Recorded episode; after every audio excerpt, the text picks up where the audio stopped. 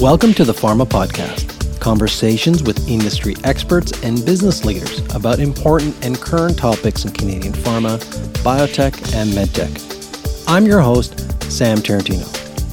Today, I'm speaking with Jane Farnham, Vice President, Strategic Partnerships and External Relations at Bioscript Solutions and co chair of the board of the Canadian Organization for Rare Disorders. Jane Farnham is a recognized thought leader in streamlining the complex processes for patients receiving specialty medications.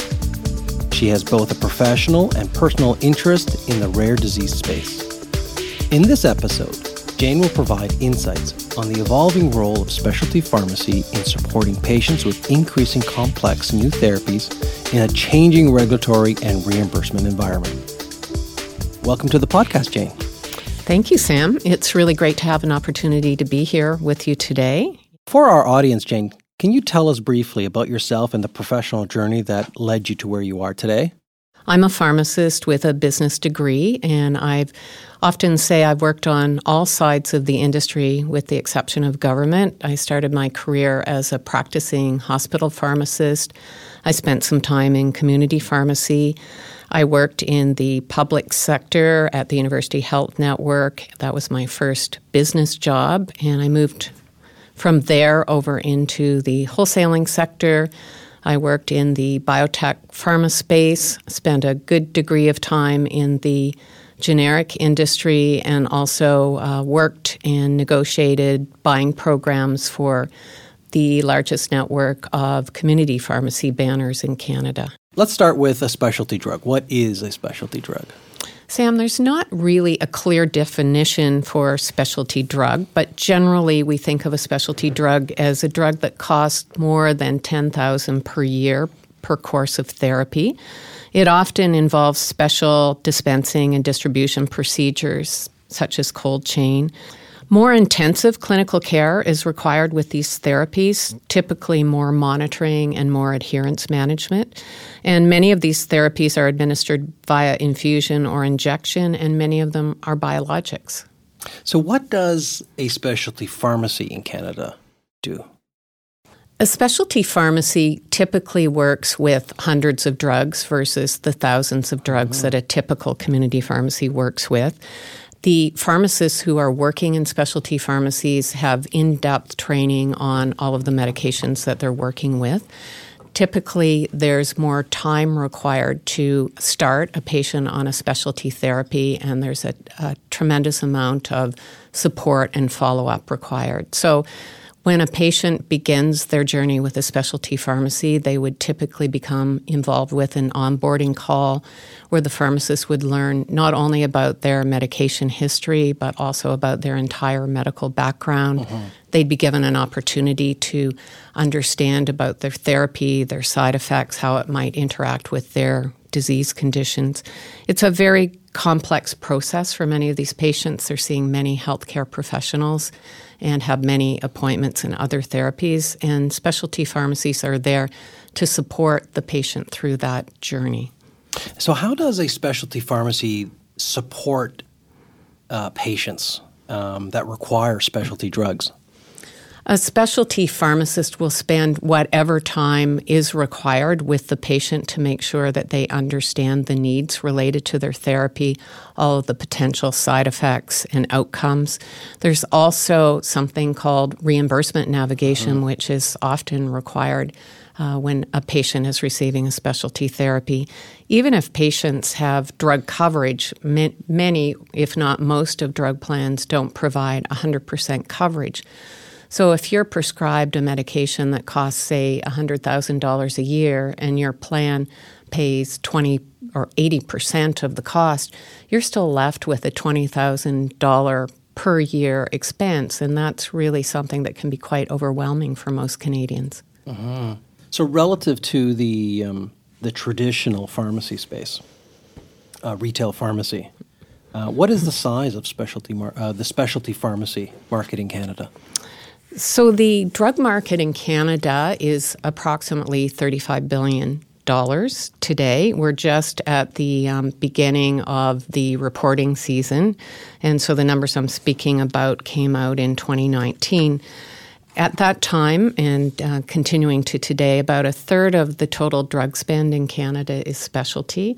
And interestingly enough, only 2% of the claims are actually for specialty products. And so, what are the trends? Are there any trends uh, in the specialty pharmacy? Some of the trends that I'm observing is a real focus on growth of specialty products mm-hmm. in the oncology pipeline. There are um, a lot of new products, a lot of new indications. There's been double digit growth in that space over the last five years. The late stage oncology pipeline is up 77%. Um, that's where we're seeing a lot of evolution and development in terms of targeted therapies and next generation biotherapeutic agents, so cell and gene mm-hmm. therapy. Mm-hmm. The um, other interesting trend that we started to see over the last year or so is new evolution in biologic treatments for patients with migraine. The first treatment hit the Canadian market in late 2018.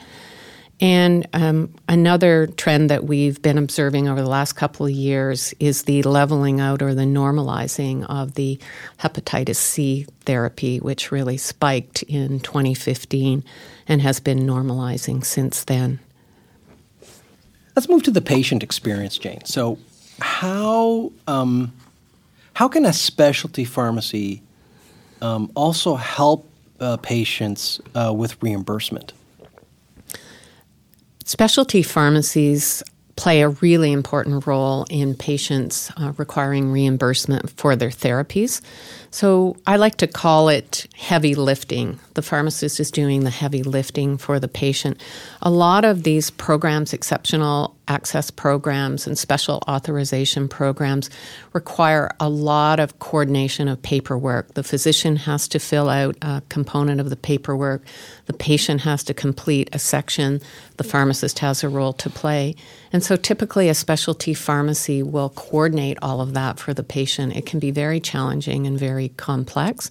And so, a good specialty pharmacy will coordinate all of that, make sure it's in, um, submitted to the insurance um, organization, and follow up to ensure that reimbursement is received. And can you achieve this through a centralized dispensary, or uh, does it have to be regional based on the, the jurisdiction you're in? There are some regional differences. So, in Canada, each of our provinces have a different provincial drug program with different formularies and different rules to follow. So, typically, you will work with a specialty pharmacy in the province in which you're located.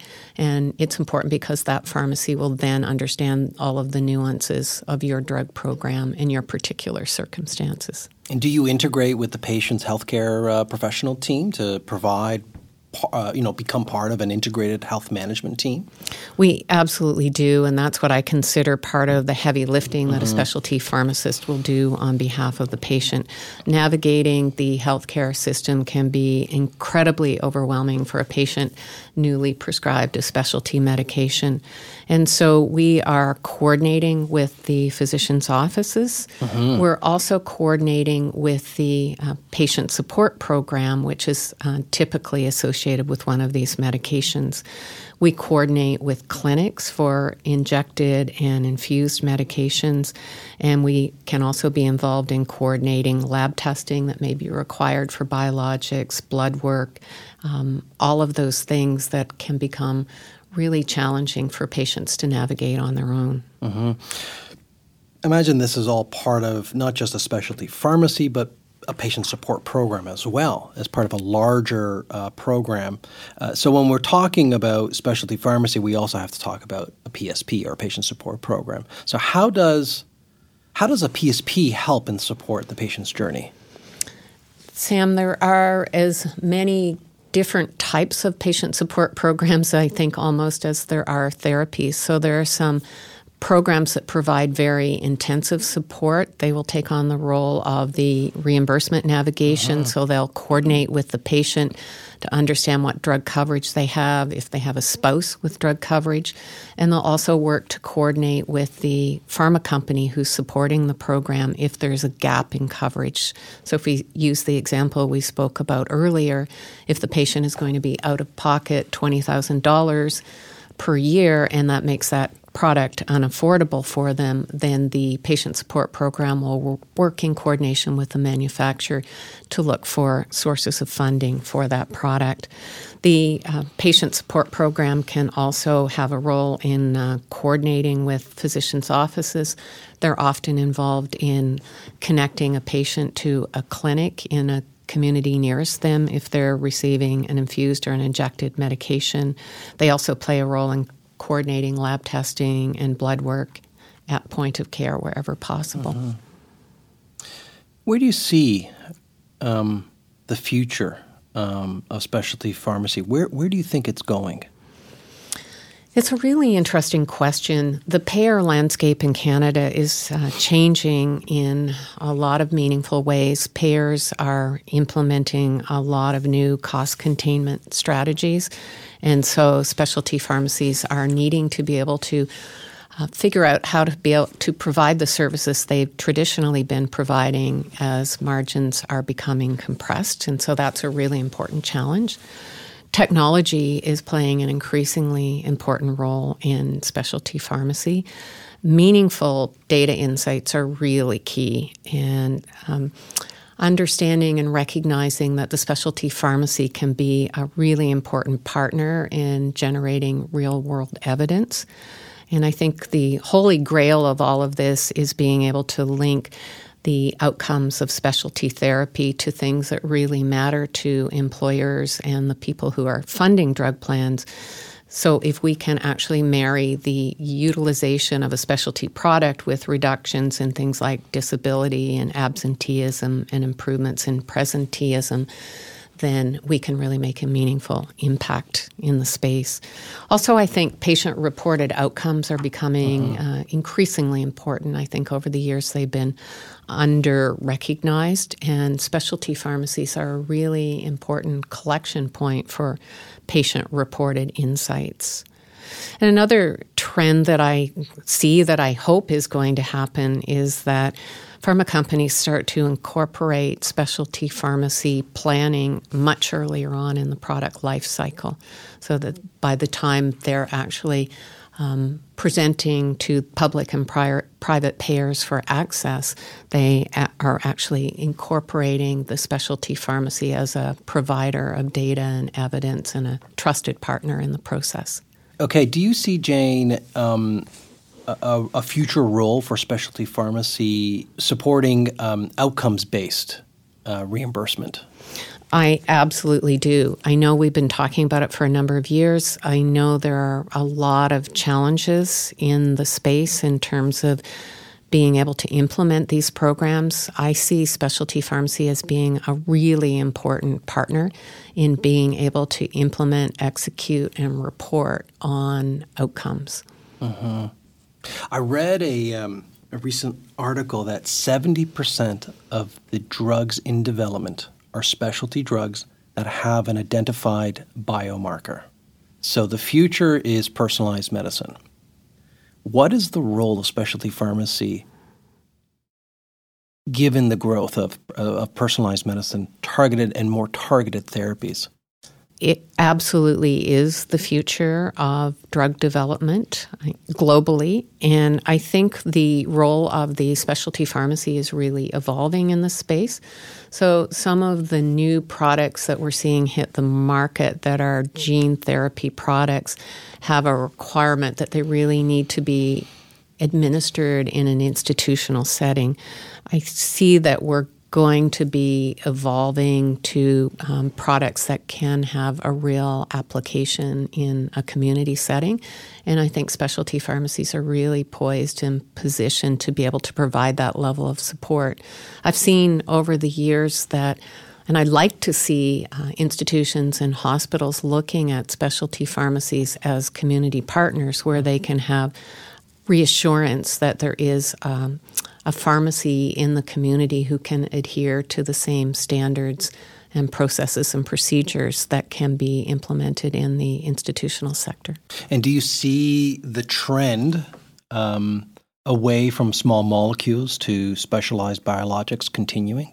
I don't see it changing. I think you've said it quite well. I think the future is in personalized medicine. I think it's important, though, that we never forget that uh, small molecules really form the basis, the foundation of the, the drug um, development that we have existing today, and obviously there's going to be continued development in that space.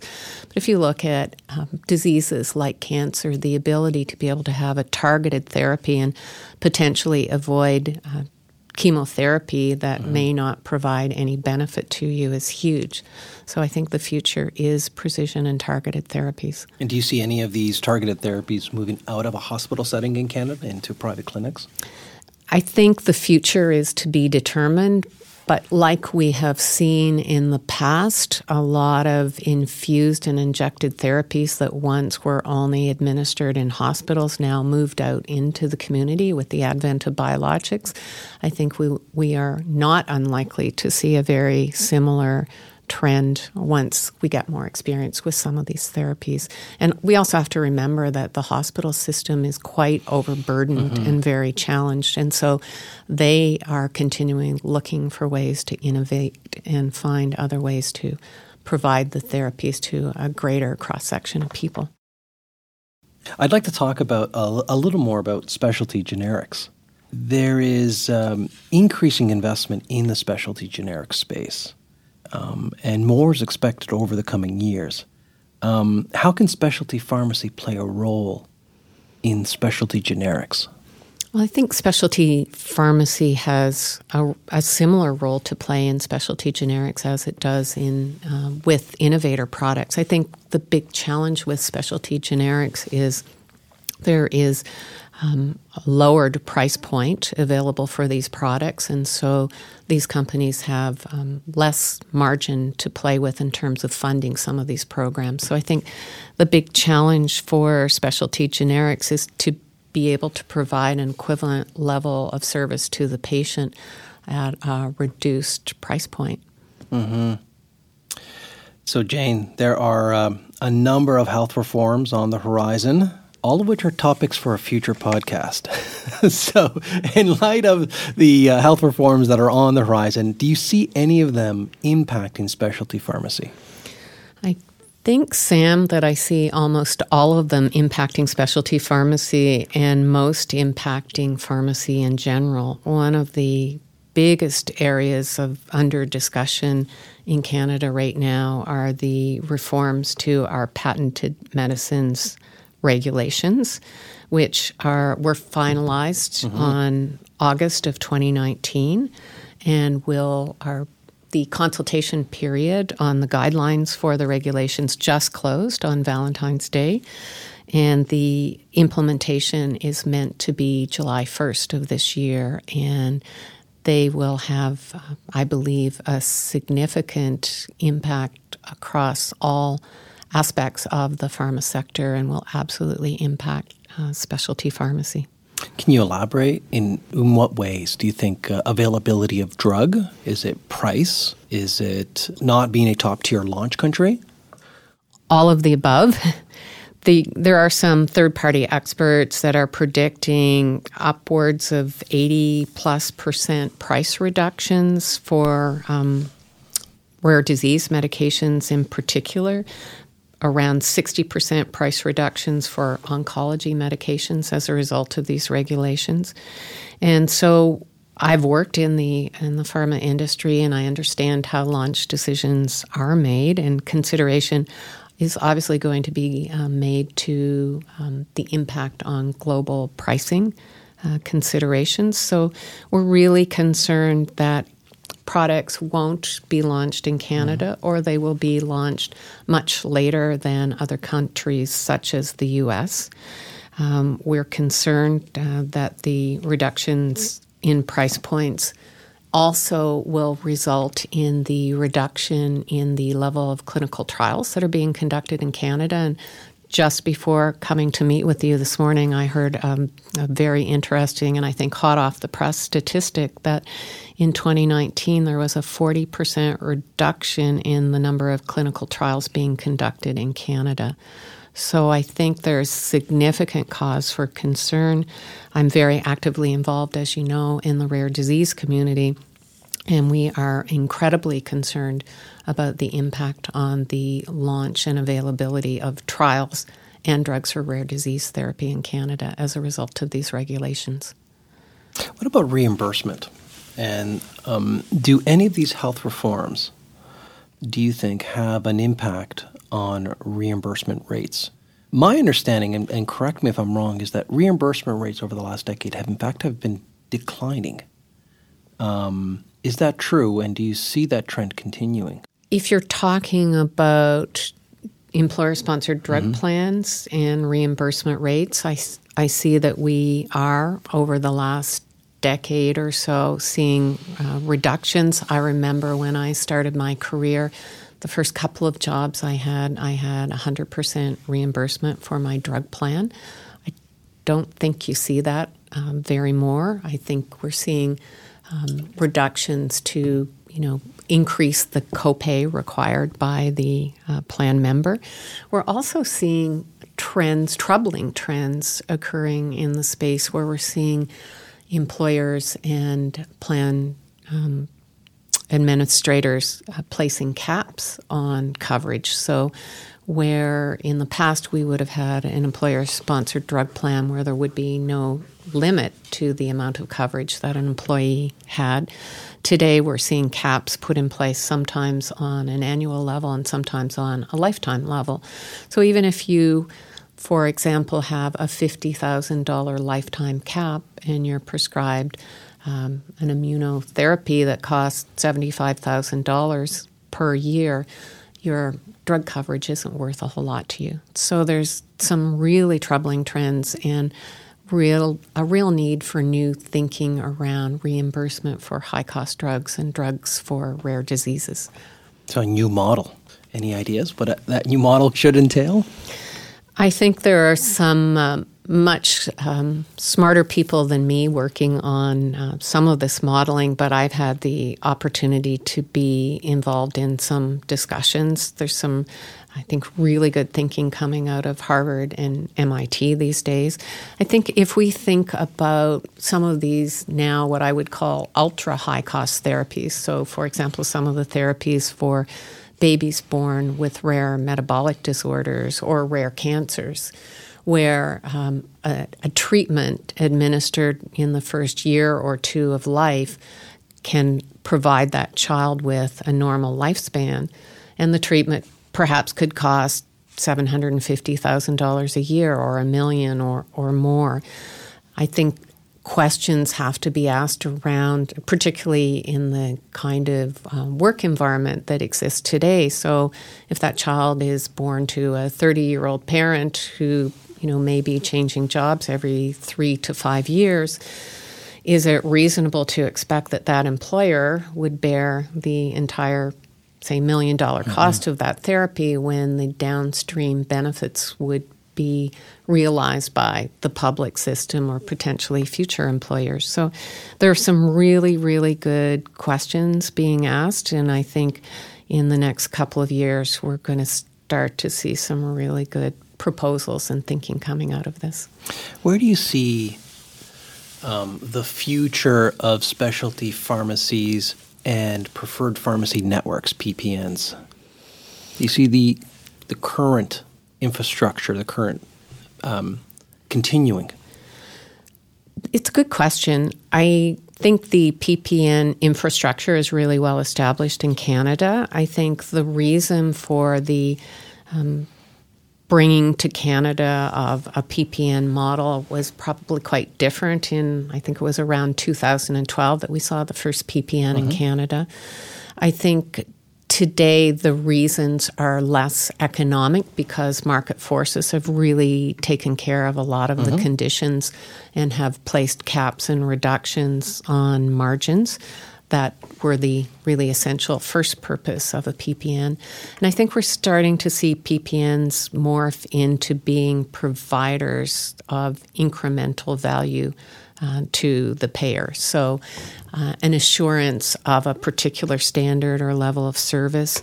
And I think what's becoming increasingly important to payers, both public and private, is some of the data that can be produced coming out of the programs. So I think that they uh, are here probably to stay, but I think we're going to see them take on different shapes and forms and roles and provide incremental value versus what they were originally envisioned to provide. Finally, can specialty pharmacy and traditional pharmacy live symbiotically? Emphatically, yes. I am really passionate about this issue. I often use the analogy when speaking about specialty pharmacy of a GP, family doctor, and a specialist physician.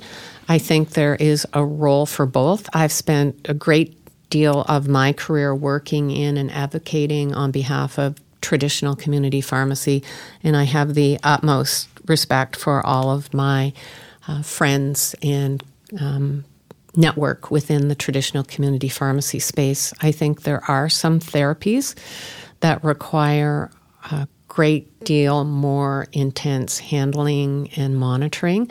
And I really like, I would love to see us evolve to a much more collaborative model where the community pharmacy would feel comfortable handing off that part of the patient's therapy for that part of the treatment journey, and where both specialty and community pharmacy are partners in care for their shared patient. And when the patient has finished their specialty journey, if it's a, a short term journey, then the patient um, goes back to their home traditional community pharmacy and continues to be cared for. It does upset me when I see a lot of the um, competition, if you will, arising between the two sp- sectors, and I would like to see a lot more collaboration and coordination. Jane, thank you for your advice. How can the audience connect with you? Thanks, Sam. It's really been my pleasure to speak with you. I can be reached via my LinkedIn page and also via my email, which is janefarnham8888 at gmail.com. Thanks, Jane. Contact details for Jane are also available on our website at thepharmapodcast.ca. Thank you for listening. Please subscribe and follow me on LinkedIn to stay up to date on future podcasts. This podcast, along with a transcript of the show, can be found on our website at thepharmapodcast.ca. Thank you to our sound engineer, Errol Francis, and the town of Oakville for providing the studio. If you'd like to be a guest on this podcast, or if there is a topic we should cover in future episodes, please connect with me via LinkedIn.